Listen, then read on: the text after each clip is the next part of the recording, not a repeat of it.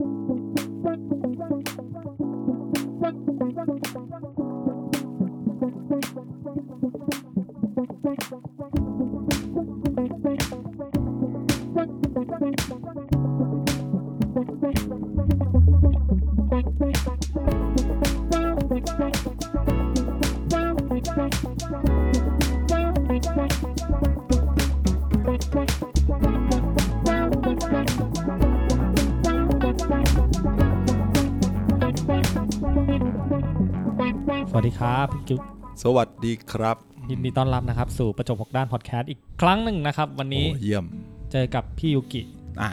หายไปนานหลังจากที่เรามาคุยกันเรื่องวิชาตัวเบา วิชาตัวเบาใช่ใช่อันใช่นั้นใช่ใช่น้องผมที่เออเป็นไงที่บ้างเขาชอบนะจริงมีน้องปะคนหนึ่งที่เขามีปัญหาเรื่อง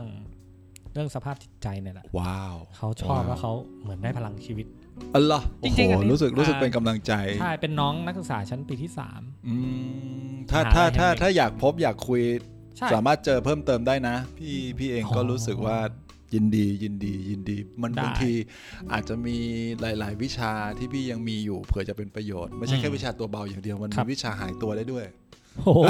แค่ชื่อแค่ชื่อวิชาก็ใช่เท่ไหมแล้วใช่ปะเออยังไม่บอก เมื่อก่อนเราดูดราก้อนบอลเรามันจะมีวิชาแบบหายตัวในพริบตา ครับเอออะไรอย่างเงี้ยมันมีมีวิชาพวกนี้ยังพอมีอยู่ถ้าโอ้โหถ้ายังสนใจยังคิดว่าวิชาแบบนี้มันจำเป็นต่อยุคสมัยนี้หรือว่าอืมไม่ต้องรอ 40 ไม่ต้องรอ 50 แล้วค่อยไปเรียนรู้ คุณสามารถเรียนได้ตอนที่คุณเรียนมหาลัยเลยอืมวิชาตัวเบาวิชาหายตัวโอ้โหอะไรอย่างเงี้ยผมผมว่าเป็นประโยชน์นะโปรยเอาไว้โปรยได้เอาไว้ได้ได้ได้สได้ปอยเอาไว้เผื่อวันวันหน้าเรามาคุยเรื่องเรื่องพี่วิชายูกิหายนี่ตัวได้บ้าง มีแต่วิชาที่น่าสนใจนะ ใช่ใช่ใช่ใช่เอาตัวรอดเอาตัวรอด โอเค จริง ๆ วันนี้เราอืมเมื่อกี้เราคุยกันไปก่อนหน้านี้นิดหน่อย คือคจรับริงๆอะผมบอกพี่กีไว้เมื่อกี้แล้วว่าเดี๋ยวคำถามเนี่ยยิงกันอืมสดๆเลยนะโอ้โหผมไม่ชขออบผมไม่ขอเกริ่นไว้ว่าเราจะคุยชอบอะไรชอบแต่ผมชอบรู้ว่าพี่กีแบ็กกราวเบื้องหลังเนี่ยก็คือชัดมากก็คืออาทำงานเกี่ยวกับเด็กใช่ชายใช่ protection ครับครับนะครับแล้วก็มีโอกาสได้เข้าไปในสถานพินิษใช่ เจอเด็กๆ ในใช่โรงเรียนต่างอะใช่ๆเจอใช่คือทำงานโดยตรงเลยนะครับใช่ใช่เพราะฉะนั้นพี่กีก็จะเจอเคสเนาะเคสเจอเจอเจอกรณีเจอหลายๆอย่างเจอเหตุผลมากมายอะไรมากมายที่อยู่ในนั้นถูกต้ก็องสำหรับที่ที่แปมเกริ่นมา โดยส่วนตัวงานที่ผมทำกับสถานพินิษเนี่ยวันอังคารที่ 2 และทีสี่4 ของทุกๆ เดือนเนี่ย ผมจะต้องเข้าไปเยี่ยมเยียนน้องอืมๆเข้าไปช่วยสอนบ้าง เข้าไปช่วย ให้กำลังใจน้องๆบ้าง แล้วก็คุยกับคุณพ่อคุณแม่เขา อันนี้ก็คืองานหลักๆที่ที่ที่ผมมีส่วนร่วมในสถานพินิษครับ รวมไปถึงรวมไปถึงในกรณีที่เด็กถูกจับกลุ่มการดำเนินคดีต่างๆเนี่ยแล้วเราเข้าไปมีส่วนร่วมเนี่ยก็ก็จะมีส่วนร่วมในการที่เขาจะช่วยวางแผนพัฒนาชีวิตเพื่อเขาจะเอาแผนเนี่ยไปพูดคุยกับศาลถ้าแผนพัฒนาชีวิตเขาโอเคนะ ปังนะ ศาลอาจจะโอเค คุณไม่ต้องมาอยู่ที่สถานพินิจก็ได้ คุณใช้การรายงานตัวต่างๆ ในในช่องทางต่างๆ เช่นไปทางกรมพินิษบ้าง เช่นไปรายงานตัวตามสถานที่ที่ที่รัฐบาลกำหนดไว้บ้าง เพื่อคุณจะไม่ต้องเข้าไป ก็มีมันก็มีหลายหลายช่องทางครับอืมคือที่เนี่ยจริงๆ ผมก็ไม่ได้ลิสต์คำถามมาหรอก ผมก็อ่าพยายามจะถามอะไรที่ผมอยากรู้ โอเคโอเคตั้งแต่แรก คือเอาเคสที่กำลังอินเทรนอยู่นะปัจจุบัอ่านได้ได้ได้ก็ ล่าสุดครับมีคราวนี้ผมถามก่อนเลยนะคครับรับครับ มีน้องคนหนึ่งที่ไปฆ่าเพื่อนฆ่าโอเคเลยเอาโอเคปืนโอมาเคฆ่าโอเพื่อนเคโอเคโอเคอายุ 12 ปีเองครับผมครับผม 12 หรือเปล่าอยู่มหนึ่งอ่าประมาณนั้นประมาณนั้นประมาณนั้น อืมอันนี้ผมไม่รู้เลยนะว่า อืมหลังจากเนี่ย น้องเขาจะถูกจะโดนอะไรบ้างอ๋อโอเคจะเป็นยังไงบ้างอะพี่กิตโอเคพี่กิตโอเคพอจะถ้า คาดเดาสถานการณ์ได้ไหมโอเคว่าจะประมาณไหน โดยโดยโดยตัวกฎหมายไทยอะนะครับ เราก็มองว่าหากเยาวชนหรือเด็กที่กระทำความผิด คราวนี้เด็กเนี่ยก็คือตั้งแต่แรกเกิดถึง 18 ปี ตั้งแต่ 11 ปีถึง 15 ปีเนี่ยกฎหมายเรียกเด็กอืมถ้า 15 ปีขึ้นไปถึง 18 ปี กฎหมายใช้คำว่าเยาวชนละครับอ่าโอเค คราวนี้ความหนักเบาของการพิจารณาคดีหรือโทษเนี่ยก็จะแตกต่างกันครับนะครับ เพราะด้วยกฎหมายมองว่าเด็กเนี่ยยิ่งอายุอ่อนอืมก็จะมีมุมมองที่จำกัด เด็กเนี่ยเวลากระทำอะไรก็ตามที่เป็นความผิดหรือขัดต่อกฎหมาย หรือกระทำให้ผู้อื่นเดือดร้อนเนี่ยเด็กมักจะใช้พิจารณา ใช้วิจารณญาณค่อนข้างน้อยครับอันนี้คือตัวกฎหมายมอง เด็กจะใช้อารมณ์ในการตัดสินใจแล้วก็ทำสิ่งเหล่านั้นมากขึ้นครับอ่าเพราะฉะนั้นกฎหมายก็จะมองแบบนี้แล้วมองว่าเด็กเหล่านี้ที่กระทำความผิดตามกฎหมายจำเป็นจะต้องถูกพัฒนาถูกฝึกอบรมอืกฎหมายใช้คำนี้นะครับอืมไม่ไม่ได้ใช้ว่าพิจารณาโทษหรือรับโทษเพื่อดำเนินคดี แต่กฎหมายมองว่าเขามีเหตุที่จะต้องทำเขามีทัศนคติบางอย่างที่ที่ กำหนดพฤติกรรมให้เขาทำแบบนั้น ครับเขามีประสบการณ์บางอย่างที่เป็นตัวเคลื่อนไอการกระทำนั้นให้เขามีเหตุที่จะทำแบบนั้นครับอ่าเพราะฉะนั้นกฎหมายก็จะมองว่าโอเคเด็กอันเนี้ยเด็กคนเนี้ยน่าจะมีลักษณะของปัญหาครอบครัว มีปัญหาเรื่องอื่น ๆ เพราะฉะนั้นอาจจะต้องส่งให้เด็กเข้าไปฝึกและพัฒนาต่อไปอ้าวอ่าอันนี้คือมุมมองเบื้องต้นนะครับ ก็คืออาจจะไม่ได้เข้าคุกเนี่ยเหรอครับ อ่าโอมีเคคุกไหมคำคำถามผมไม่คำรู้ถามเลยคำถามว่าคุกหรือไม่คุก ถ้าเป็นเด็กและเยาวชน กฎหมายใช้ว่าส่งฝึกสถานพินิษส่งฝึกนะอ๋อส่งฝึกนะ สถานครับพินิษในแต่ละจังหวัดที่กำหนดอยู่ตรงนั้น ถ้าครับเด็กอยู่จังหวัดนี้ก็จะเข้าสถานพินิษของจังหวัดนี้ จังหวัดนี้จังหวัดนี้โอเคคราวนี้ในกรณีแบบเนี้ยผมผมอาจจะพูดคร่าวๆก่อนละกัน เด็กกระทำความผิดแน่นอนเนาะครับทำร้ายร่างกายจนถึงขั้นเสียชีวิตครับ คราวนี้ด้วยเจตนาหรือไม่เจตนาเนี่ยศาลยังไม่พิเคราะห์อืมแต่เจ้าหน้าที่ตำรวจเนี่ยเวลาเก็บหลักฐาน หรือว่าจะต้องรับแจ้งความครับเพื่อจะส่งต่อในการดำเนินคดีเนี่ยถ้าในกรณีเป็นเด็ก เจ้าหน้าที่หรือตำรวจนะครับ ตามกฎหมายจำเป็นจะต้องนำเด็กเนี่ยเข้าไปไว้ในในศาล 24 ชั่วโมง หลังจากถูกจับกลุ่มและดำเนินคดีอืมโอเค จะต้องไปฝากไว้ในอำนาจของศาลก่อนครับแล้วค่อยติดต่อผู้ปกครองต่างๆ เข้ามา หลังจากบันทึกปากคำหรืออะไรก็ตามเสร็จแล้วเนี่ยก็ปล่อยเด็กกลับ หรืออาจจะวางประกัน หรือถ้าในกรณีบางกรณีเป็นกรณีที่ค่อนข้างจะอุกชะกัน หรือมีปัญหาที่แบบร้ายแรงมากอืมควบคุมไม่ได้ ศาลอาจจำเป็นจะต้องให้เด็กเนี่ยไปอยู่ที่ศูนย์ฝึกที่เราเรียกว่าสถานพินิษแต่ละจังหวัดอืมเลยไอไอสารเมื่อกี้นี่คือสารเด็กศาลเด็กและเยาวชน ไม่ใช่สารผู้ใหญ่ ไม่ใช่ไม่ใช่ เพราะฉะนั้นเพราะฉะนั้นในมุมมองตรงเนี้ยก็ยังมองว่าเด็กเนี่ยยังมีโอกาสพัฒนาได้ เพราะฉะนั้นในเบื้องต้นเนี่ยยังไม่ได้ถูกลงโทษซะทีเดียว ก็อาจจะถูกประกันตัว เข้าใจว่าในในเนื้อข่าวที่ที่แปมพูดในน้องคนนี้ถูกประกันตัวออกมาได้ ครับอ่าก็น้องก็กลับไปประกันตัวใช้ชีวิตได้ปกติในระในระในในระยะเวลาหนึ่งเลย จนกว่าศาลจะมีการไต่สวนนัดสอบปากคำเพิ่มครับ กระบวนการสอบปากคำของเด็กก็จะไม่เหมือนสอบปากคำผู้ใหญ่ จะต้องมีนักจิตวิทยานักสังคมสงเคราะห์อยู่ในกระบวนการนั้น ไม่สามารถสอบกับเจ้าหน้าที่ตำรวจ2คนนะจะต้องมีอายการ ถ้ากรณีที่พบว่าน้องมีมีความผิดปกติทางด้านจิตใจอย่างเงี้ยอาจจะต้องมีจิตแพทย์เข้าร่วมอยู่ด้วย อันนี้คือกระบวนการในการสอบปากคำของเด็ก หรือขอข้อมูลจากเด็กอืมอันนี้คือคร่าวใช่ๆอันนี้คือคร่าวเคๆคสร่าวนี้ก็อ๋อคืออย่างนี้ๆครับ เราเนี่ยกำลังอยู่ในช่วงที่แบบข่าวสารมันมาเร็ว ใช่ใช่ใช่ใช่ข้อมูลมันเยอะด้วย แต่พี่กีจะรู้ว่าจริง ๆ อย่างเคสที่น้องยิงเนี่ยครับครับ ไม่ไม่ค่อยไม่ค่อยน่าตกใจเท่าไหร่ใช่ไหมครับใช่เพราะว่าพี่พี่ใช่กิอยู่ในศาลอยู่ในอยู่ในกระอยู่ในอยู่ในกระบวนการที่เห็นว่าอ่อยู่ในอินโฟเมชันมันเนาะมีเต็มตรงไปนั้นหมดเลยเหใช่ตุการณ์ใช่อะไรแบบเนี้ยใช่ใช่ใช่เคยมีเคสที่แบบพี่กิแบบรู้สึกแบบอืมเศร้าใจสุดๆไหมครับอ่าในเหตุการณ์โอเคหรือว่าแบบมีอะไรที่โอมันแบบเคทำให้พี่กิตกใจได้อะโอเค ถ้าถามว่าเคสที่ที่หนักๆอะนะครับที่ที่เคยไปคุยกับน้องๆ ในสถานพินิจที่เคยใช้เวลาอยู่กับเขาเพื่อเพื่อพูดคุยเข้าไปถึงเหตุบางอย่างที่เขาทอืมำอ่าครับมีเคสหนึ่งที่หนักพอสมควร น้องคนหนึ่งร่วมร่วมร่วมอ่า หั่นศพชำแหละศพโหของผู้ชายคนหนึ่งอายุเท่าไหร่ครับโทษที น้องคนพอจำได้ไหมคนนั้นเนี่ยที่ตอนที่กระทำอายุคร่าวๆเนี่ยน่าจะประมาณ 15ถึง16 เป็นเยาวชน อ่า เป็นเยาวชนเข้าข่ายเยาวชนละ แล้วก็แล้วก็ร่วมกระทำกับคุณพ่ออ่าในการที่จะอ่าชำแหละศพแล้วก็แล้วก็แยกย้ายชิ้นส่วนต่างๆ ไปฝังไปโบกปูนหรืออะไรว่ากันอันเนี้ยอันนี้คือคือสิ่งที่เราได้คุยกับน้องคนนี้เอออ่า หนักไหมโอ้โหสิบห้าสิบหกอ่าหันแล้วอะพอพอพอตอนที่ที่เราได้คุยอะครับ ขณะที่ผมได้คุยกับน้องคนเนี้ย เรากลับเห็นแววตาของเขาเนี่ย ไม่ใช่แววตาที่ที่เย็นชา ครับ อ่า เราเป็นไงเราเรากลับคุยกับเขาโดยที่เป็นแววตาปกติ แต่ที่ผมว่าคุยนะครับ คือเราไม่ได้คุยเรื่องคดีกับเขาอืมแล้ว เราคุยไม่ได้คุยเรื่องเนื้อหาต่างๆ ที่เกี่ยวข้องกับความผิดที่เขาถูกอ่าถูกครับถูกถูกกล่าวหา แต่เราคุยชีวิตปกติ เช่นเฮ้ยชอบฟังเพลงแบบไหน เมื่อก่อนตอนอยู่ข้างนอกเนี่ยเวลาไปเที่ยวกับเพื่อนอะไปแบบไหนไปเที่ยวที่ไหนบ้างอืมเฮ้ยเราเรียนยังไง เราโตมายังไงอยู่จังหวัดอะไรอย่างเงี้ยเราคุยในไลฟ์สไตล์ปกติเลยอันครันี้บเป็นขั้นตอนในการฝึกหรือเปล่าครับ ในการอ่าไม่ใช่ มันเป็นขั้นตอนที่เราจะจะเข้าไปคุยกับเด็ก แต่ละคนแต่ละคนเราต้องเราเหมือน approach ใช่ไหมครับครับ เราจะต้องคุยกับเขาในในแง่มุมที่เขาเป็นปกติอะแล้ว background เหล่านี้เรารู้มาจาก เราจะรู้มาจากผู้คุมอ๋อเราจะโอเครู้มาจากเจ้าหน้าที่โอคเราจะรู้มาจาก information ที่ที่คนข้างในนั้นเขาคุยกันอ่าคโอรับเค ประเด็นแรกที่เราสามารถคุยกับเขาได้คือหนึ่งเราไม่รู้ว่าเขาทำอะไร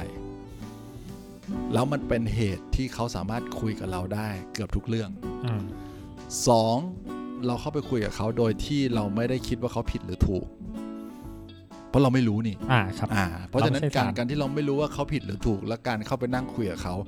เราจะได้ความเป็นเพื่อนจากเขาโอเค แล้วเมื่อเราได้สองสามอย่างเนี้ยเราจะได้ความเป็นตัวตนของเขาแท้ๆขึ้นมา โอเคครับ ตัวตนในที่นี้หมายถึงคนเราจะจะทำสิ่งที่ไม่ดีเนี่ย บางครั้งเนี่ยมันเป็นเพียงแค่ 20%ของบุคลิก 80%มันเป็นเนื้อตัวปกติของเขาครับที่เขาเป็นอ่าเราก็เราก็ใช้ประสบการณ์ตัวเนี้ยแล้วมุมมองตัวเนี้ยค่อย ๆ เข้าไปคุยกับเขา อันนี้คือน้องคนแรก ๆ ที่คุยครับ เพื่อผมอยากจะรู้ว่า ถ้าผมอยากจะคุยกับเขาเนี่ย ผมจะต้องคุยแบบไหน เพื่อเอาไอ้ความรู้อันเนี้ยถอดออกมา แล้วไปคุยกับน้องอีกคนนึงอืมอ่าคราวนี้เราได้ความรู้ละเรารู้แล้วเราจะเข้าไปเชื่อมสะพาน เราจะไปสนิทคุยกับเขาได้ยังไง เราก็คุยกับน้องคนนี้ แล้วเราเอาเอาเอาทฤษฎีแบบเนี้ยไปคุยกับน้องอีกคนหนึ่งซึ่งน้องอีกคนหนึ่งก็หนักโอ้น้องอีกคนหนึ่งฆ่าคนสามคนในคืนเดียวกัน ต่างพื้นที่กันโอ้โหคนแรกเขาเขาไปเหมือนไปชิงมอเตอร์ไซค์มาครับ แล้วก็เจ้าของมอเตอร์ไซค์ก็ก็ลุกขึ้นมาตอนดึก แล้วเขาก็วิ่งไปเอามีดในรถเสียบเจ้าของมอเตอร์ไซค์ครับ เกือบเสียชีวิต เกือบเสียชีวิต แล้วก็ไปหนีจากที่เกิดเหตุไปอีกที่หนึ่งไปเจอวัยรุ่นหน้าเซเว่นเขม่นกันไปเขม่นกันมาทะเลาะกัน แล้วเขาก็เอามีดที่ยังเลอะเลือดของชายคนแรกอะแทงไปเสียบอีกคนหนึ่งเออแต่วัยคนรุ่นนี้เสียตายอ่าใช่ แล้วก็มีภาพกล้องวงจรปิดหน้าเซเว่นเห็นหลักฐานทุกอย่างเรียบร้อย แล้วก็สุดท้ายก็ไปทะเลาะวิวาทกับอีกพื้นที่หนึ่งจนตำรวจก็จับกลุ่มได้ คราวนี้ไอชุด ความรู้เรื่องการสร้างความสัมพันธ์กับผม ที่มีกับน้องคนแรกที่เมื่อกี้เราใช้อะครับ เราก็มาใช้กับน้องคนนี้ในการพูดคุยเรื่อยไปเรื่อยเรื่อยเรื่อยจนมันเกิดช่องช่องหนึ่งเฮ้ยพี่อยากรู้ว่าเราเข้ามาที่เนี่ยด้วยเหตุผลอะไร เอาละเหตุผลอะไรปุ๊บแต่สิ่งที่เป็นมิตรภาพอะ่ะ มันกลับทำให้เขาเล่า เนื้อหาที่เขารู้สึกว่า เขาเขาผิดอะ่ะอืมแล้วเขาก็อยากเล่าให้เราฟังเอง มากกว่าที่เขาจะแบบมาสอบสวนผมเหรอมาถามผมเหรออะไรเงี้ยนั่นสิครับคือผมอืมอยากถามพี่กีว่าพี่กีแยกได้ยังไงว่า อันนี้คือมิตรภาพหรือการพรีเทนอะอ่าเสโอเคแสร้งโอเค มิตรภาพหรือการแซงมิตรภาพมันมันอาจจะแตกต่างกัน คือเด็กถ้า เป็นเยาวชนเป็นวัยรุ่นเงี้ยถ้าเขาอยากเล่าอะแววตาเขาจะแบบสนใจที่อยากจะคุยกับเราต่ออ่าครับอ่าจะไม่หลบสายตาจะไม่แบบว่าดูอึดอัด แต่ถ้าเมื่อใดที่ที่น้องๆเขาเริ่มก้มหน้าเขาเริ่มรู้สึกว่าเขาเริ่มปิดบทสนทนาบางอย่างอ่าเราเริ่มรู้แล้วอันนี้เป็นพื้นที่ของเขาละเราก็ต้องให้สเปซเขาถ้าเขายังไม่พร้อมเราก็ยังไม่คุย เพราะถามว่า ทำไมพี่ถึงถึงอยากรู้ว่าเขาต้องมาอยู่ในสถานพินิษหรือที่นั้นๆเนี่ยเพราะอะไรเนี่ยเราอยากรู้ว่าเหตุและผลที่เขาทำคืออะไร พอพอเรารู้ว่าเหตุและผลที่เขาทำคืออะไร เราช่วยเขาแก้ในเหตุและผลนั้นได้ เช่นก็ผมโมโหเขาอะเช่นก็ก็เขาเอาปืนจะไล่ยิงผมอะอย่างนี้เป็นต้น อเรารู้อะไรบางอย่างเนี่ยเราสามารถเราสามารถคุยกับเขาในเชิงลึกได้ว่า เออ แล้วไอ้ที่ตัดสินใจตรงนั้นวันนั้นเนี่ยมันมันเป็นยังไงบ้าง มันมีเรื่องอะไรบ้าง อันนี้คืออันนี้คือคือสิ่งที่ที่เราอยากจะรู้ เพื่อเราจะกลับไปช่วยเขาว่า แล้วเปลี่ยนการตัดสินใจได้ไหม ถ้าจะเปลี่ยนจะเปลี่ยนยังไงสมมุติว่าอย่างเงี้ยครับอืมอันนี้ก็เป็นแนวทางในการทำงานของพี่กิเนาะใช่ใช่ใช่ใช่นตอนนี้ซึ่งจริง ๆ แล้วในสถานพินิษเด็กอะไรเหล่าเนี้ยครับครับเขาก็จะมีแอคทิวิตี้กิจกรรมหลายอ่าๆอย่างให้เด็กเหล่านี้ได้มีโอกาสเอาได้อย่างทำนี้ใช่ไหมพี่มองเป็นโรงเรียนประจำเลย ผมมองเป็นโรงเรียนประจำหนึ่งโรงเรียนเลย ที่มีเยาวชนอยู่ในนั้น เช่น ตื่นนอนตั้งแต่ตีห้าครับ เก็บที่นอนให้เสร็จเขาจะนอนรวมกันนะครับ เก็บอืมที่นอนให้เสร็จ หลังจากนั้นเนี่ยทำธุระส่วนตัวห้องน้ำก็จะไม่ใช่ห้องน้ำที่มีประตูปิด ห้องน้ำจะเป็นห้องน้ำที่มองจากข้างนอกเข้าไปเห็นว่าน้องๆกำลังทำห้องธุระได้อยู่ รวมถึงห้องส้วมอืมห้องส้วมก็จะไม่มีประตูปิดครับก็จะเป็นส้วมที่แบบนั่งหันหน้าชนกัน หรือหันหลังชนกันก็แล้วแต่นะอืมเพื่อป้องกันการการการทำผิดอะไรอีกในนั้นอ่านะใช่ครับการชกต่อยการการทำร้ายร่างกายกัน หรือการมีเพศสัมพันธ์กันที่คนอื่นจะไม่เห็นในมุมลับครับ เพราะฉะนั้นมันก็จะเป็นพื้นที่ที่แบบว่า ด้วยเหตุผลของความปลอดภัย ผมเข้าใจตรงนี้นะครับผมมองจากด้านนี้มากกว่าว่า ที่เขาทำห้องน้ำไม่ปิดมิดชิดนู่นนั่นนี่เพราะเป็นเหตุผลของความปลอดภัย เช่นถ้าเด็กเข้าไปกับเพื่อนอีกคนนึงแล้วแอบเอาอาวุธมีคมเข้าไป เพื่อจะทำร้ายร่างกายอีกคนนึงแล้วปิดประตูห้องน้ำโดยที่ห้องน้ำมีประตูปิด อันนี้ก็ยากอืมเพราะฉะนั้นขณะที่เด็กกำลังทำทำกิจวัตรส่วนตัวเนี่ยจะต้องมีเจ้าหน้าที่หรือครูเขาใช้คำว่าครูนะครับ คอยดูแลเด็ก ขณะที่เด็กทำกิจวัตรเหล่านั้น อย่างเงี้ยตีห้าครึ่งทำละหกโมงเด็กต้องมาออกกำลังกาย ต้องมาวิ่งต้องมาเตะบอลหรืออะไรก็ว่ากันไปเจ็ดโมงเช้าก็กินข้าวเคารพธงชาติสวดมนต์แล้วก็หลังจากนั้นก็จะเริ่มมีเรียนละอะก็เรียนมีเรียนปกติเรียนครับ จะมีเรียนแบบว่าวิชาสามัญเลยด้วย เพราะว่าเด็กน้องๆกลุ่มเนี้ยจะต้องไปสอบกศนหรือกศนจะมาจัดสอบในพื้นที่ของเขา เด็กบางคนไม่จบป .6 ก็จำเป็นจะต้องเรียน เด็กบางคนไม่จบม .3 ก็จะมีการเรียน เรียนเรียนเรื่องวิชาอาชีพก็มีเช่นทำหัตถกรรมต่างๆ ซ่อมออกเหล็กขุดดินปลูกผักมีหมดเลยครับอืมมีแข่งฟุตบอล มีแบ่งทีมกีฬาภายใน ใช่กีฬาใช่ใช่มีแข่งโฟกซองโอ้อ๋อก็ต้องไปซ้อมดนตรีประกวดนู่นนั่นนี่ มีแข่งโครงการวาดภาพนู่นนั่นนี่ก็จะมีหมดเลยครับ มีหมดเลย เพราะฉะนั้นมันเหมือนโรงเรียนประจำหนึ่งที่ที่ที่เขาใช้คำว่าศูนย์ฝึกไงครับเพราะฉะนั้นเอาน้องๆเหล่านี้จากชีวิตที่ไม่เคยมีระเบียบ ไม่เคยมีวินัย ไม่เคยมีใครปลุกตอนเช้า ไม่เคยมีใครเรียกมากินข้าว ไม่เคยมีใครพาไปเรียน จัดสภาพแวดล้อมชีวิตใหม่ เพื่อให้น้องมีมีสภาพแวดล้อมที่เขาควรจะเป็นอ่าอันเนี้ยอันนี้เราเรียกว่าสถานพินิษหรือศูนย์ฝึก เป็นยังไงมุมมองเปลี่ยนไหมไม่คืออย่างนี้ครับ มานั่งฟังพี่กีเล่าอะเหมือน เรากำลังมองโลกให้มันสวยมากเลยอ่านเป็นพูดตามตรงเลยอ่าใช่มองโลกให้มันแบบดีมากๆเลยใช่เด็กใช่เด็กพวกนี้เป็นเด็กปกติแหละใช่ใช่ธรรมดาเนี่ยแหละอะอันนี้ใช่พยายามมองใช่ในมุมมองของพี่กิครับทั้งครับที่จริง ๆ แล้ว ทั้งที่จริง ๆ แล้วอืมอืมมันจะต้องมีคนที่ไม่ได้มองเหมือนพี่กิโอ้เยอะเหยื่เยออะเยอะเยอะเยอะเหยื่อที่โดนเด็กเหล่านี้กระใช่ทำพ่อแม่ใช่ผู้ปกครองใช่ที่แบบใช่โดนใช่ใช่ใช่มักจะมองว่าไอ้เด็กพวกเนี้ย มันไม่ใช่เด็กดีไม่ไหวแล้ว มันมันเด็กที่ไม่สามารถฝึกเออได้แล้วมันยิ่งเอาคนเออแบบเนี้ยเข้าไปรวมคนเข้าไปรวมกันอะอืมอืมอืมโหมันต้องเป็นโรงสัตมันจะเป็นสถานที่ที่แบบเต็มไปรด้วยวปัมญใช่ไหมหารวมอยากจะต่อยกันก็ต่อยเออไม่กลัวตายอะเออเออมีแต่แบบยาเสพติดมีอะครัไรบในครันั้นบมีแต่ครับวิธีคที่รับจะครับทำผิดกฎหมายเต็มครับในนั้นครับหมด มันเป็นเรื่องจริงไหมพี่กิ๊อะมันโอเคมันมีเรื่องร้ายๆมีสิ่งอะไรสิ่งที่แปมพูดอะ ถ้าถามพี่มีไหมมี บางที่ดูแลไม่ถึงมี แต่ว่าด้วยกลไกหรือด้วยระบบที่เขาจัดการไว้นะมันก็พอจะดูแลได้ เช่น ขณะที่เด็กจำเป็นจะต้องเข้าศูนย์ฝึก เขาก็จะต้องมีสถานแรกรับ สถานแรกรับคือที่ที่รับเด็กที่ต้องพิจารณาคดีหรือถูกดำเนินคดีมาพักไว้สักพักหนึ่งอาจจะ 3 เดือน 5 เดือน 6 เดือนเพื่อปรับ ลักษณะนิสัย แล้วก็ดำเนินคดีไปครับถ้า finally แล้วตัดสินคดีว่าเด็กจำเป็นจะต้องส่งฝึกในสถานพินิษใหญ่อืมอะเด็กก็จะต้องเข้าไปสถานพินิษใหญ่ที่มีกฎระเบียบเข้มงวดมากขึ้น เพราะฉะนั้นมันจะเป็นเหมือนระดับเป็นเลเวลละครับสอง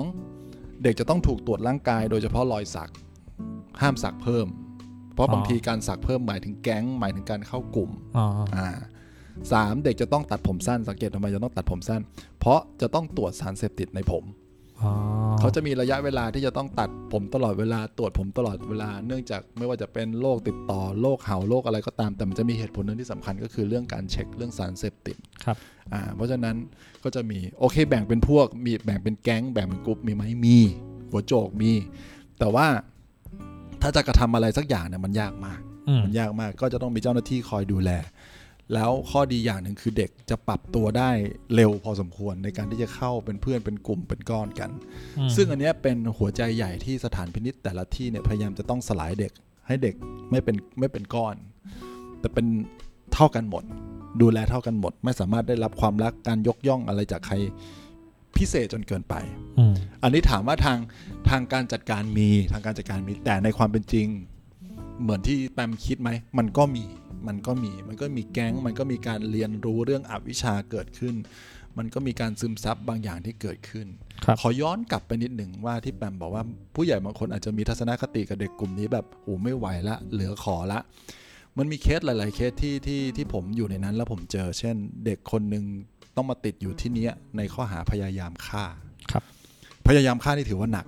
เพราะว่า เอาอาวุธปืนติดออกไป แล้วก็มีการทะเลาะวิวาทแล้วก็ใช้ปืนยิงกันเนี่ยถือว่าหนัก คราวนี้พอเราคุยกับเด็กเนี่ยเด็กกลุ่มเนี้ยเด็กคนเนี้ยครับกับถูกพ่อกับถูกเด็กอีกกลุ่มหนึ่งอะทำร้ายร่างกายก่อนอืมอ่า ไปเจอกันตลาดนัด เด็กคนนี้ถูกทำร้ายร่างกายก่อนคราวหน้าเด็กคนนี้ต้องไปตลาดนัดอีกเอาเขาปืก็นติดไปปืนไปด้วยเพื่อป้องกันตัวเอง ปรากฏว่าการ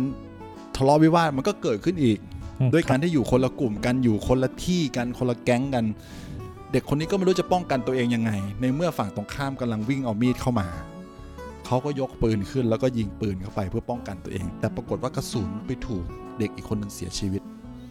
คราวนี้พ่อแม่อีกฝั่งหนึ่งก็ไม่ยอมก็เอาเรื่อง ถามว่าอย่างเงี้ยด้วยด้วยเหตุจริง ๆ ของเรื่องแบบเนี้ยมันเกิดขึ้นมันไม่ได้เกิดขึ้นจากความตั้งใจ บางครั้งมันเกิดขึ้นจากการป้องกันตัวเอง แต่ไม่ไม่รู้ว่ามันมีวิธีใดที่จะมีทางออกได้ดีกว่านี้อ่าอ่าอันนี้คือสถานการณ์เฉพาะหน้าในการที่เขาแก้ไขแบบนั้นไงอืมเพราะฉะนั้นกลับมาตรงตรงคำถามที่ที่ที่แปมบอกแล้วว่า มุมมองเนี่ยมองได้ เราอาจจะมองเขาผิด เราอาจจะมองเขามีปัญหาได้ แต่ว่าเมื่อเราเปิดใจแล้วก็ลองได้คุยกันเนี่ย มันอาจจะเป็นเพราะว่าผมได้ฟังเขาเยอะในหลาย ๆ ครั้ง ผมก็เลยรู้สึกว่า ไอ้มุมมองที่เป็นด้านลบเนี่ยมันก็ค่อยๆ ลดลงลดลงลดลง แล้วไอ้มุมมองที่เป็นด้าน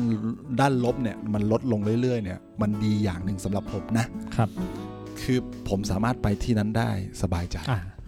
ผมไม่มีความกลัวเลยเวลาเปิดประตูเข้าไปแล้วเจอน้องๆ ที่แบบมีรอยสักตั้งแต่คิ้วจนถึงข้อเท้าอะอืมแล้วเขาเข้ามาเขามาสวัสดีผมเขามาช่วยผมยกของนู่นนั่นนี่เงี้ยผมกลับรู้สึกว่าคุยกับเขากอดไหล่เขาได้อะไรเงี้ย แต่แต่ถ้าผมใช้อีกทัศนคติหนึ่งเช่น โอ้โห คนน่ากลัว เด็กคนนี้มันสมควรแล้วจะต้องอยู่ในนี้นู่นนั่นนี่การที่ผมจะต้องไปทำงานที่นั่นก็ไม่เกิดขึ้นไม่อืมจอืมริงมันก็จะยากขึ้นๆอันนี้โอเคอืมผ่านเรื่องของอันนี้ทัศนไปคติทัใช่ศไหนมคติเรื่องนี้ไปาเป็นไปได้ไหมครับว่าเด็กๆเราเนี่ย ได้รับการทำอิทธิพลความผิดต่างอื มๆมาจากผู้ใหญ่ โอ้แปมเป็นคำถามที่ดีมาก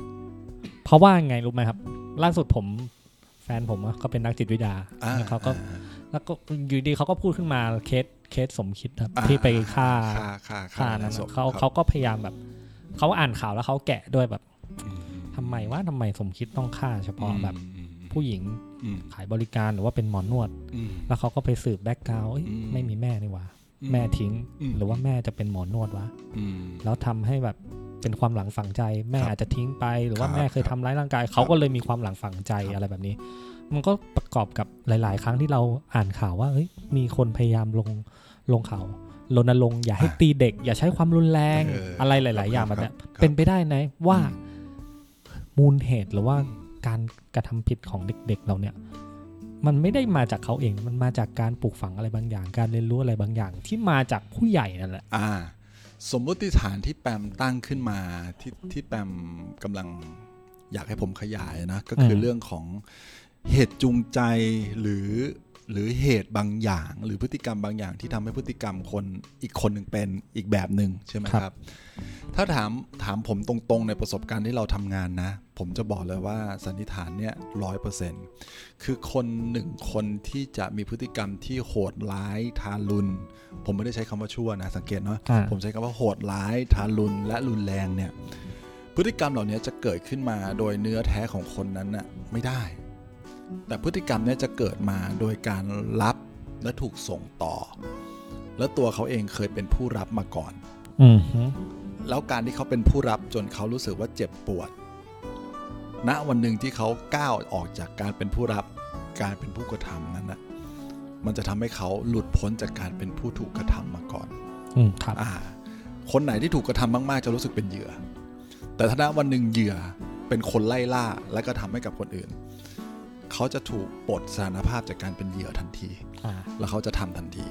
เพราะฉะนั้นไม่ว่าจะเป็นไม่ว่าจะเป็นคนที่กระทำความรุนแรงกับใครขนาดไหนถึงขั้นเสียชีวิตนะครับ เหตุจูงใจเป็นเพียงแค่ส่วนหนึ่ง แต่ประสบการณ์ในวัยเด็กที่เขาได้เคยได้รับความรุนแรง ไม่ว่าจะเรื่องใดก็ตามนะ เอาความรุนแรงก่อนนะ การทำร้ายร่างกายนี่คือความรุนแรงอืมการทำร้ายทางเพศถือว่าเป็นความรุนแรง คือมีเพศสัมพันธ์โดยที่ไม่ได้ยินยอมอะอืมการถูกจับต้อง อวัยวะส่วนตัวโดยที่ไม่ได้ยินยอมก็ถือว่าเป็นความรุนแรงนะ ความรุนแรงอีกอย่างหนึ่งที่ที่เรามักจะไม่ค่อยคิดคือคำพูดอ่าที่ที่สังคม Word ไทย hurt ตอนนี้กำลังใช้คำว่าบูลลี่เนี่ยอ่าแต่อันเนี้ยคือความรุนแรงเป็นพื้นฐานมานะครับ ถูกด่าถูกว่าถูกต่อว่าแบบไม่ให้ความสำคัญ ถูกละเลยความสำคัญโดยคำพูด อันนี้คือความรุนแรง และความรุนแรงแบบที่สี่ที่รุนแรงพอๆกัน คือการละเลย การไม่มีเวลาให้ การถูกทิ้ง การถูกปล่อยเอาไว้ การไม่เคยมีใครใส่ใจในความรักกับเขาเลย นี่คือความรุนแรงพื้นฐานง่ายๆ4อย่าง ที่กำหนดพฤติกรรมคนให้คนคนหนึ่งกระทำความรุนแรงได้ ถ้าเขาเคยถูกตบ ถูกตี ถูกกระทำความรุนแรงในวัยเด็กนั่นคือประสบการณ์ในสมองเขารู้แล้วว่าความรุนแรงที่เขาเคยได้รับครับเพราะฉะนั้นเมื่อเขามีโอกาสที่จะแสดงความรุนแรงเนี้ยกับคนอื่น โดยผ่านทางอารมณ์ เขาก็จะใช้ไอ้ประสบการณ์ที่เขาได้รับเนี่ยกับคนอื่น อันนี้เป็นเป็นลักษณะของแบบนี้เป็นต้น เพราะฉะนั้นในเรื่องของการที่ที่เคสที่เกิดขึ้นที่มีฆาตกรต่อเนื่อง และฆ่าเฉพาะบุคคลเฉพาะกลุ่ม ถ้าย้อนกลับไปจริง ๆ แล้วได้คุยกับเขาจริง ๆ มันต้องมีแผลบางอย่างที่เกี่ยวข้องกับคนกลุ่มนี้ กับคนที่เป็น target เขาที่เขามองว่าคนเหล่านี้จัดการได้ฆ่าได้ แต่อย่างกรณีเนี้ยครับที่ที่คุยกันผมผมไม่เอ่ยชื่อเนาะผมรู้สึกว่าเขาก็มีความรัก เขาก็มีสถานภาพเป็นคนปกติ หลังจากที่เขาหลุดออกมาจากเดินได้รับการอภัยโทษออกมาใช้ชีวิตปกติแล้วอะเขาก็เขาก็มีความรักกับผู้หญิงหนึ่งคนเป็นเรื่องอ่าปกใช่ติใช่นะใช่เขาก็ใช้ชีวิตเป็นปกติ จนมันมีจุดจุดหนึ่งที่มันทำให้กระตุ้นอารมณ์ที่เขาเคยมีอยู่ขึ้นมา แล้วเขาควบคุมไม่ได้ ใช่ก็ครับจบคำคำพูดที่คุณแปมพูดเนี่ย ชัดมากคือการควบคุมไม่ได้ คราวนี้อย่าว่าแต่เขาเลย เราลองมองตัวเองกันไหม เรามีบางอย่างที่เราควบคุมไม่ได้เหมือนกัน แต่ไอ้อย่าไอ้สิ่งที่เราควบคุมไม่ได้บังเอิญมันไม่ได้ทำร้ายใครที่เกิดผลกระทบมากมายเท่าไหร่นักอืมแต่เราก็ควบคุมมันไม่ได้ ไอ้ควบคุมมันมันไม่ได้ในนหมายถึงอารมณ์เราเนาะครับ อย่างเช่น ผมมองผมมอง ผมมาเป็นคนควบคุมอารมณ์ด้านหนึ่งไม่ได้คือ โอ้ยถ้าอยากได้ของอย่างนี้ยแล้วมันมันควบคุมไม่ได้ คราวนี้ควบคุมไม่ได้ในที่นี้นี่คือควบคุมจิตใจไม่ให้คิดอะไม่ได้ ครับ แต่เรายังพอควบคุมไม่ซื้อได้ ถ้าเงินเราไม่มีอืมแต่ไอ้ควบคุมใจเราที่จะตัดเดินออกจากร้านแล้วไม่คิดอะไรเลยเนี่ย ไม่ได้ อันเนี้ยถามว่าเราก็ควบคุมไม่ได้เหมือนกัน แต่เผอิญเป็นการควบคุมไม่ได้ที่ที่มันยังไม่ได้มีส่งผลกระทบกับบุคคลอื่นมากมายนะใช่อันนี้อาจจะเป็นภูมิหลังที่เราเติบโตมาสภาพครอบครัวบางอย่างที่ทำให้เรารู้สึกว่า เออ เราเลือกที่จะควบคุมบางอย่าง และไอสิ่งที่เราควบคุมไม่ได้ มันไม่ทำลายใครครับ อ่า แต่ว่าบางครอบครัวไม่เหมือนกันเลย เพราะฉะนั้นบางทีเราอาจจะต้องให้โอกาสทางความคิดนิดนึงว่า อันนั้นต่างหากหรือเปล่าที่มันทำให้เขามีมีสภาวะอารมณ์ที่ควบคุมไม่ได้ เนื่องด้วยปัจจัยบางอย่างที่เขาถูกกระทำมาก่อน โอ้โห ดูซับซ้อนไหม ดูซับซ้อนและดูยุ่งยากอะกว่าเราจะใช่ใช่เข้ากว่ใจรได้จะใช่ปลูไหมกฝังครับ คนคนหนึ่งให้อืมให้เติบโตขึ้นมาแล้วก็เอาพูดง่ายๆเอาเอาแค่ง่าย ๆ เลยแค่ไม่เป็นภาระของสังคมอ่าอ่าอ่าอ่าก็ก็ดูยากแล้วแต่ใช่ใช่ใช่ใช่แต่ณปัจจุบันเนี่ยมัน มัมันนมีเด็กที่อืมอืมไม่ได้รับการดูแลดูแลใดๆอ่าใช่ใช่เลยคำนี้สักนิดอ่านิดเต็มเต็มบ้านเยอะเต็มเมืองยะไปหมดเลยใช่ไหมเยคอะรับเยอะที่เขาต้องแบบปากกัดตินถีบอย่างเดียวไม่พอนะเขาอ่าอ่าเขายิ่งกว่านั้นอะอ่า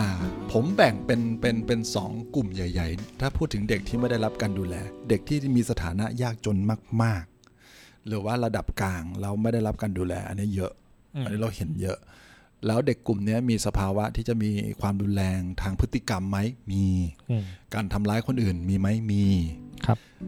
แต่อย่าลืมว่าเรากำลังมีกลุ่มอีกกลุ่มหนึ่งที่กำลังเกิดขึ้น คือกลุ่มเด็กที่มีฐานะและมีครอบครัว เด็กกลุ่มนี้ก็ไม่ได้รับการดูแลและเอาใจใส่เป็นอย่างดีเหมือนกัน เด็กกลุ่มนี้อาจจะไม่ได้ทำร้ายคนอื่น แต่เด็กกลุ่มนี้เราจะเห็นในหน้าข่าว ที่เขาทำร้ายตัวเองอ่าเนื่องจากว่าตัวเขาเองก็ยังมองตัวเขาเองไม่ได้ มองตัวเขาเองไม่ชัด คนข้างนอกก็ไม่มีใครมองเขาอีก เพราะฉะนั้นสิ่งเหล่านี้ก็จะกำลังเกิดขึ้นเรื่อยๆ และเกิดขึ้นมากขึ้นเรื่อยครับๆคราวนี้มันมาสอดคล้องกับกับเรื่องที่เกิดในสภาวะปัจจุบัน เช่น เด็กที่ถูกแกล้ง คือเด็กที่ที่ไม่มีคุณค่าในตัวเอง หรือเห็นคุณค่าตัวเองน้อย เด็กกลุ่มเนี้ยจะถูกแกล้งเยอะ แล้วการเอาตัวเองให้รอดจากการถูกแกล้งอะยาก เพราะดูตัวเองไม่มี power ดูตัวเองไม่มีอำนาจที่จะไปต่อสู้กับคนที่แกล้งเขาได้เลยใช่ในอีกทางหนึ่งเด็กที่เติบโตมาด้วยความรุนแรง เปราะบางไม่ได้รับความรัก เด็กกลุ่มนี้ก็จะมาเป็นคนที่กระทำการแกล้ง กับเด็กที่อ่อนแออืมเพราะฉะนั้นสองสองกลุ่มเนี้ยจะวิ่งไล่ล่ากันไปเรื่อย จะเกิดขึ้นเรื่อยๆ จะเกิดขึ้นเยอะเรื่อยๆ เดี๋ยวนี้การแกล้งกันอาจจะไม่ต้องไปถึงกับตบหัว แต่การแกล้งกันเพียงแค่คอมเมนต์ในแชทพูดในนู่นนั่นนี่เพื่อให้สาธารณะรับรู้ การใส่บางอย่างในสื่อออนไลน์อย่างเงี้ย มันคือการแกล้งกันทั้งนั้นเลย รุ่นผมรุ่นแปมการแกล้งของเราอาจจะไม่เหมือนตรงนี้ล้อใช่ไหมชื่อพ่อก็อ่าก็แกล้งละอ่าอ่าอ่ากไถระดาษเงินแปะห้าบาทสิบบาทใช่เป่า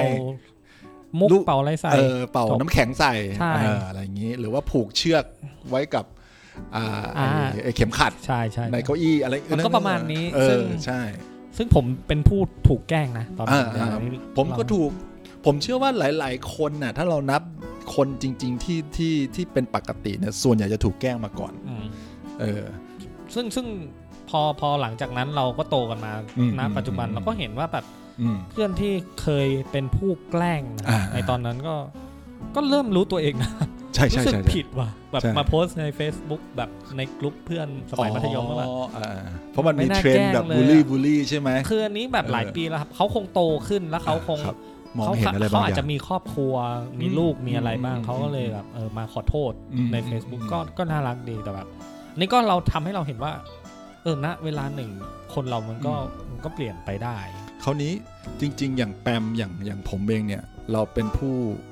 รอดตายจากการแกล้งอะมาได้ในยุคหนึ่งใช่ใช่ไหมใช่มันมีทักษะบางทักษะที่เรามีกันอยู่ เช่น เราสามารถสร้างความสัมพันธ์กับเพื่อนกลุ่มใหม่ได้ ครับเราไม่จำเป็นจะต้องมีเพื่อนกลุ่มเดียว และแคร์เพื่อนกลุ่มเดียวอืมผมเชื่อว่าแปมเป็นคนหนึ่งที่มีเพื่อนหลายกลุ่มอืมเนาะถ้าวันเสาร์อาทิตย์ไปโบสถ์เรามีเพื่อนอีกกลุ่มหนึ่งใช่ถ้าไปโรงเรียนเรามีเพื่อนอีกกลุ่มหนึ่งถ้าอยู่ที่บ้านเรามีเพื่อนอีกกลุ่มหนึ่งสมมุติว่าเราถูกบูลลี่จากเพื่อนกลุ่มหนึ่งเรายังเรายังคิดว่าชีวิตเราอะยังมีตัวตนเราในเพื่อนกลุ่มนู้นคนนั้นคนนี้ โดยที่ไม่จำเป็นจะต้องมีกลุ่มนี้กลุ่มเดียวครับ โอเคไหมแต่เด็กในยุคนี้มันไม่เหมือนละ เด็กในยุคนี้จะรวมทุกอย่างเข้ามาในสื่อสังคมออนไลน์ครับ แล้วมองว่าเนี่ยคือโลกทั้งใบอืมเพราะเอาตัวเองไปอยู่ในโลกนั้นสองเขาเองเนี่ยเริ่มขาดปฏิสัมพันธ์ อันนี้อยากให้ให้ให้ทุกคนได้ได้ได้เข้าใจมุมนี้เหมือนกันนะครับ ถ้าอยู่ในสังคมออนไลน์นานๆมาก ๆ เนี่ย มันจะทำให้การมีปฏิสัมพันธ์ในชีวิตจริงอะยากขึ้นอืมการเดินก็ไปถามว่า เธอจะไปกินข้าวไหม อยากกินข้าวกับอะไร เฮ้ยเดี๋ยวเราจะไปไหนต่อ เราจะไปทำอะไร skill แบบเนี้ยมันจะเริ่มหายไปมันจะยากขึ้น แล้วแล้วพอไม่ได้ทำก็จะไม่กล้าทำหรือไปสร้างก็จริงความสัมพันธ์กับเพื่อนกลุ่มใหม่ ยิ่งเป็นไปได้ยาก เช่น เด็กเดี๋ยวนี้ไม่ค่อยมีค่ายละปิดเทอมก็อยู่แต่ในบ้านเล่นแต่อินเทอร์เน็ตครับ ไม่ได้ออกไปไหนมาไหนเลย พักกลางวันก็เล่นเกม เด็กเหมือนจะมีกลุ่มเกมเป็นเพื่อนอืมเปลี่ยนกลุ่มไปเรื่อยครับแต่หารู้ไหมว่าความสัมพันธ์ของเพื่อนในเกมอะ่ะ มันช่างสั้นมากอืมมันช่างไม่ละเอียดเลย มันเป็นความสัมพันธ์ที่สนุกเสพหาแล้วก็ไป ใช่ มันไม่ใช่ความสัมพันธ์ที่แบบว่าเฮ้ยเดี๋ยวหลังเล่นเกมเสร็จขอคุยด้วยนิดนึงเมื่อกี้ทะเลาะกับแม่ว่ะอืมเพราะไอ้คนนั้นก็ไม่ฟังเรา เพราะมันก็จะต้องรอเล่นเกมอีกเกมหนึ่งกับอีกกลุ่มหนึ่งเหมือนกันครับ เพราะฉะนั้นในในสิ่งที่ผมบอกเนี่ย ถ้าคุณฟังดีๆ ผู้ฟังฟังดีๆ จะเห็นปัญหาละ จะเริ่มเข้าใจแล้วว่า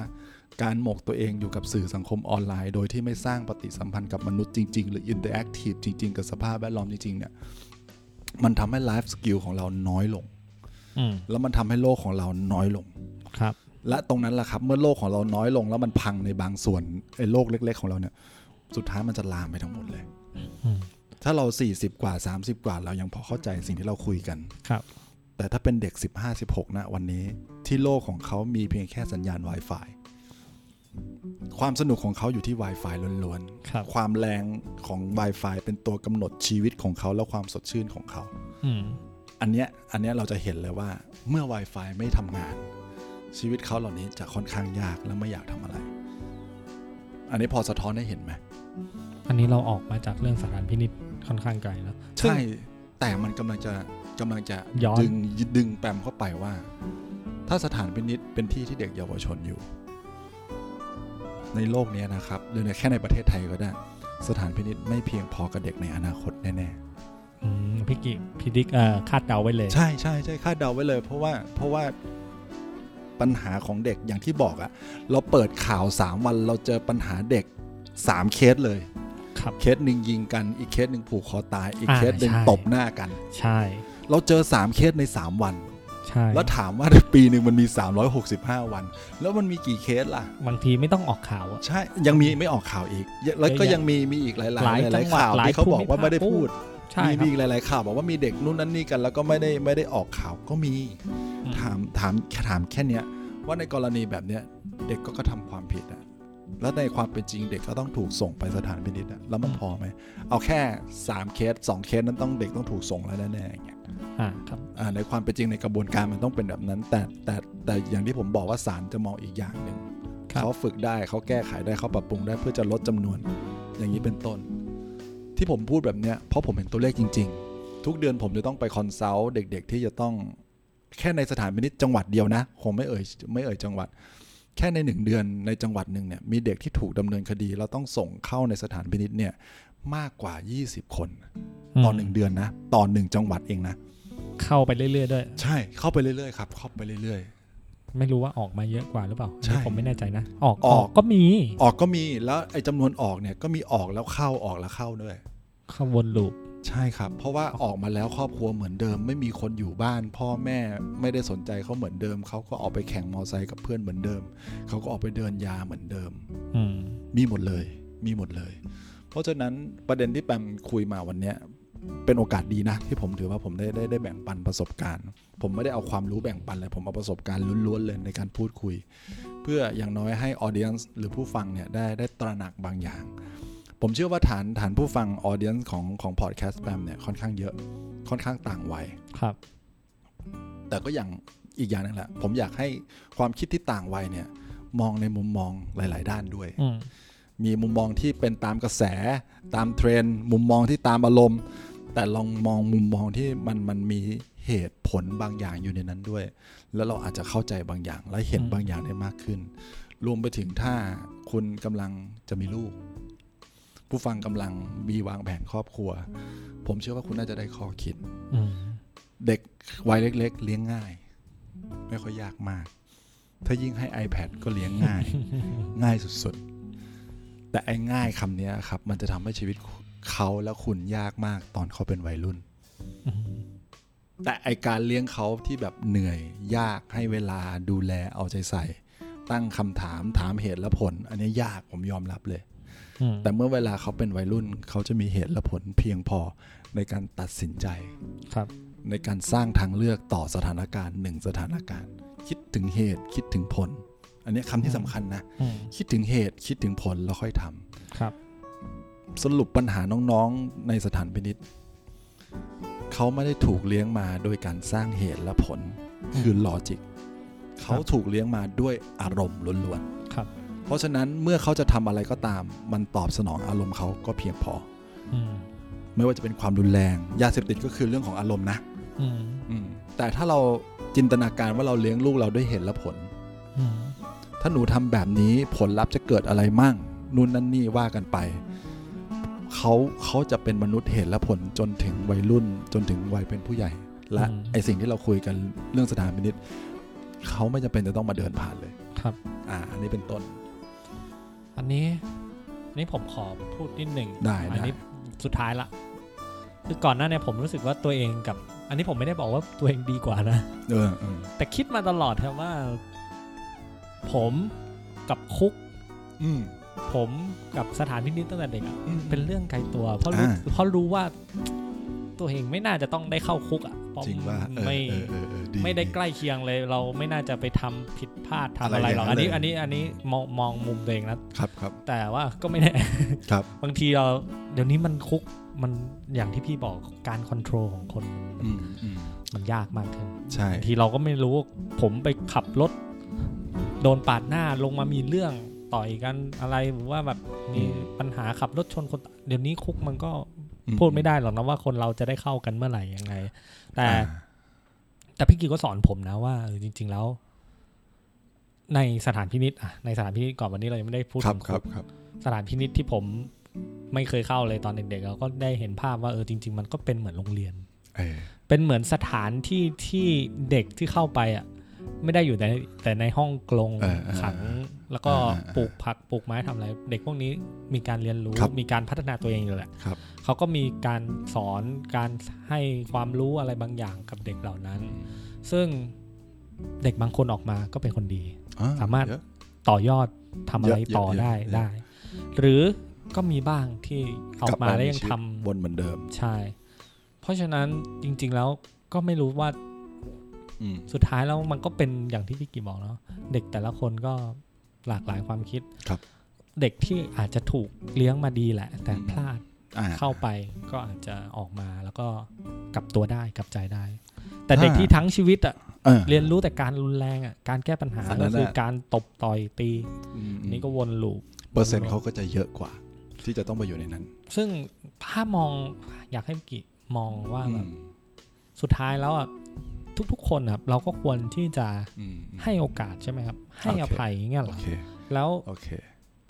มันจะอ่า เป็นปัญหาหรือเปล่าอันนี้พูดตามตรงเลยโอคอ่าเดี๋ยวเดี๋ยวอาจจะพูดกับกับผู้ฟังเราก็พูดกับแปมนิดหนึ่งว่า จริง ๆ แล้วเด็ก ๆ เยาวชนที่อยู่ในสถานพินิจน่ะเขาโชคดีมากนะ เพราะว่า เพราะว่าเขาได้หยุดพฤติกรรมที่เขากระทำยังมีเยาวชนวัยรุ่นอีกมากมายที่ไม่ได้เข้าสถานพินิจครับและยังทำความผิดอยู่ อืมใช่ไหมแว้นมอเตอร์ไซค์เนี่ยจับได้อย่างเก่งร้อยคนนี่ถือว่าเก่งมาก แต่จริง ๆ คืนนั้นแว้นกัน500คนอืมนั่นหมายความว่ามีอีก400คนที่รอด ถูกปะแล้วครัก็บไม่ได้เข้าสถานพินิจใน 400 คนนั้นอาจจะมีทั้งยาเสพติดพกปืนมา ใน 400 คนนั้นหลังจากแว้นกลับบ้านแล้วอาจจะไปชกต่อยทะเลาะวิวาทนู่นนั่นนี่มีปัญหาหมด หรือแม้กระทั่งมีผู้หญิงกลับไปโดยที่ผู้หญิงกำลังเมาๆไม่รู้เรื่องแล้วก็โสมผู้หญิงมีหมดเลย นั่นหมายความว่าเด็กที่อยู่ในสถานพินิจเป็นเพียงแค่ส่วนหนึ่งเท่านั้นเอง เด็กที่ไม่ได้อยู่ในสถานพินิจไม่ได้หมายความว่าเขาไม่กระทำความผิดอ่าเขาก็ทำความผิดแต่เขาไม่ได้ถูกจับ ถ้าโอเคสมมุติจินตนาการวันหนึ่งตอนที่แปมอยู่มสามแปมขี่มอไซค์กลับบ้าน วันนั้นแปมไม่มีใบขับขี่ วันนั้นแปมไม่ได้ใส่หมวกกันน็อก แถมมีเพื่อนนั่งซ้อนท้าย และเพื่อนมันพกยาบ้ามา 25 เม็ดเข้าคู่อะถูกถูกไหมครับ นั่นสิครับ เพราะฉะนั้นเราจะบอกว่าความเสี่ยงเนี่ยเราเสี่ยงไม่เสี่ยงเนี่ยวัดยาก เพราะจริง ๆ แล้วอะถ้าเรายองลองย้อนไปในชีวิตเราในวัยเด็ก เพียงแค่เราต่อยเพื่อนคนหนึ่งเราก็สามารถอยู่ในสถานพินิจได้อ่าเพียงแค่เราเดินเอายาอะไรที่เราไม่รู้อะไปให้คนอีกคนหนึ่งที่ร้านขายของชำโดยที่เราไม่รู้ว่านั่นคือยาอะไร ก็สามารถเป็นได้ครับ เพราะฉะนั้นทุกอย่างทุกอย่างอย่างที่ผมบอกว่า ในชีวิตของวัยรุ่นน่ะมีความเสี่ยงมากนะที่จะไปสถานพินิจเกือบทุก ๆ คนอืมผมไม่อยากบอกถ้าตัวผมเองก็ผมไม่อยากบอกเยอะมาก ผมถึงบอกว่าโอ้โหผมรอดมาได้นี่ เหมือนกัน เออ มันรอมัดนช่วงเวลานั้นมาได้ เออแบบมันมันมันสุดๆแล้วอะครับคราวนี้ย้อนกลับมาที่คำถามที่แปมบอก แล้วเราจะมีมุมมองกับเขายังไงอืมถามคำถามที่พี่คำถามที่แปมถามพี่อะผมว่าเราได้คำตอบไปส่วนหนึ่งละเราทุกคนเคยทำผิดหมดครับ เราทุกคนเคยมีความเสี่ยงหมด แต่อาจจะไม่ได้เสี่ยงมากเท่ากับคนบางคน หรืออาจจะไม่ได้ผิดมากเท่ากับคนบางคน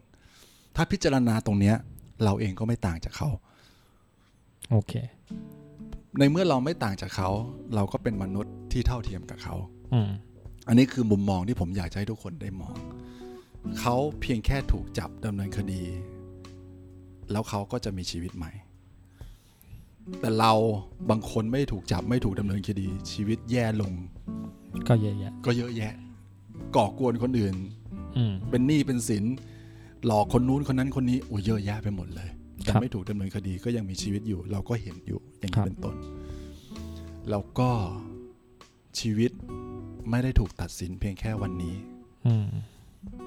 หลังจากนี้ชีวิตยังมีอีกเยอะมาก ที่จะเปลี่ยนแปลง อดีตนักโทษผู้ต้องขังคนหนึ่งที่ชื่อคุณหลังพระนครครับ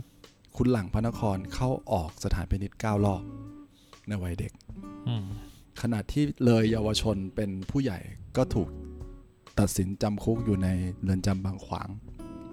เกือบ 20 ปีอืมเขาถูกมองทั้งยาเสพติดทะเลาะวิวาททำร้ายร่างกาย แล้วรวมถึงเป็นตัวเอหรือเป็นหัวหน้าในในเรือนจำเลยนะครับใเอนจเออ แล้ววันนี้เขาคือใครำช่างทำกีตาร์ช่างทำกีตาร์แล้วนักพูดนัให้กกำพูลัดงใจให้กำลังกับใจผู้ต้องขังอ๋อทุกเดือนเขาจะต้องเข้าเรือนจำทั่วประเทศไทยเลยนะ ใต้สุดสามจังหวัดแกก็ไปมาแล้ว แล้วแกก็ไปพูดให้กำลังใจกับคนต่างๆ บอกว่าออกมาชีวิตดีตั้งต้นใหม่ได้ แกพูดกับผมในบางครั้งว่ามีผู้ต้องขังบางคนไม่มีญาติมารับ แกไปยืนรออยู่ตรงวันที่คนนั้นได้พ้นโทษ และแกก็ไปรับเขาออกมาโอ้แล้วก็พาเขาไปส่งบ้านพาเขาไปกินข้าว โดยที่ไม่ได้รู้จักกันเพียงแค่อยากให้กำลังใจและความรักตกไปถึงผู้ต้องขังอดีตผู้ต้องขังคนนั้น แล้วเขาสามารถยืนชีวิตต่อไปได้โอ้ผมชอบคำสุดท้ายมากเลยว่าอืมจริง ๆ แล้วคนที่ออกมาเนี่ย เราควรจะมอบความรัก มอบโอกาสอะไรบางอย่างให้กับเขาาเพื่อที่ว่าสิ่งแรกที่เขาเจอหลังจากที่เขาอยู่ในนั้นมามันจะเป็นความอบอุ่นเป็นอะไรก็ตามที่แบบเขาได้รับ มันเป็นของขวัญชิ้นแรกที่เขาออกมา ก็ยังก็ดีแล้วอะ่ะ หวังว่า น่าจะมีอะไรแบบนี้เกิดผมขึ้นผมไม่อยากสรุปเพราะแปมสรุปแล้ว จากจากพอดแคสต์ที่เราคุยกันทั้งหมดเนี่ยครับ มันมียาอยู่ก้อนเดียวและเม็ดเดียวเท่านั้นเองที่จะเปลี่ยนคนได้อืมยานั้นไม่ใช่การลงโทษ แต่ยาเม็ดวิเศษแล้วมหัศมหัศจรรย์ที่สุดคือความรักอืม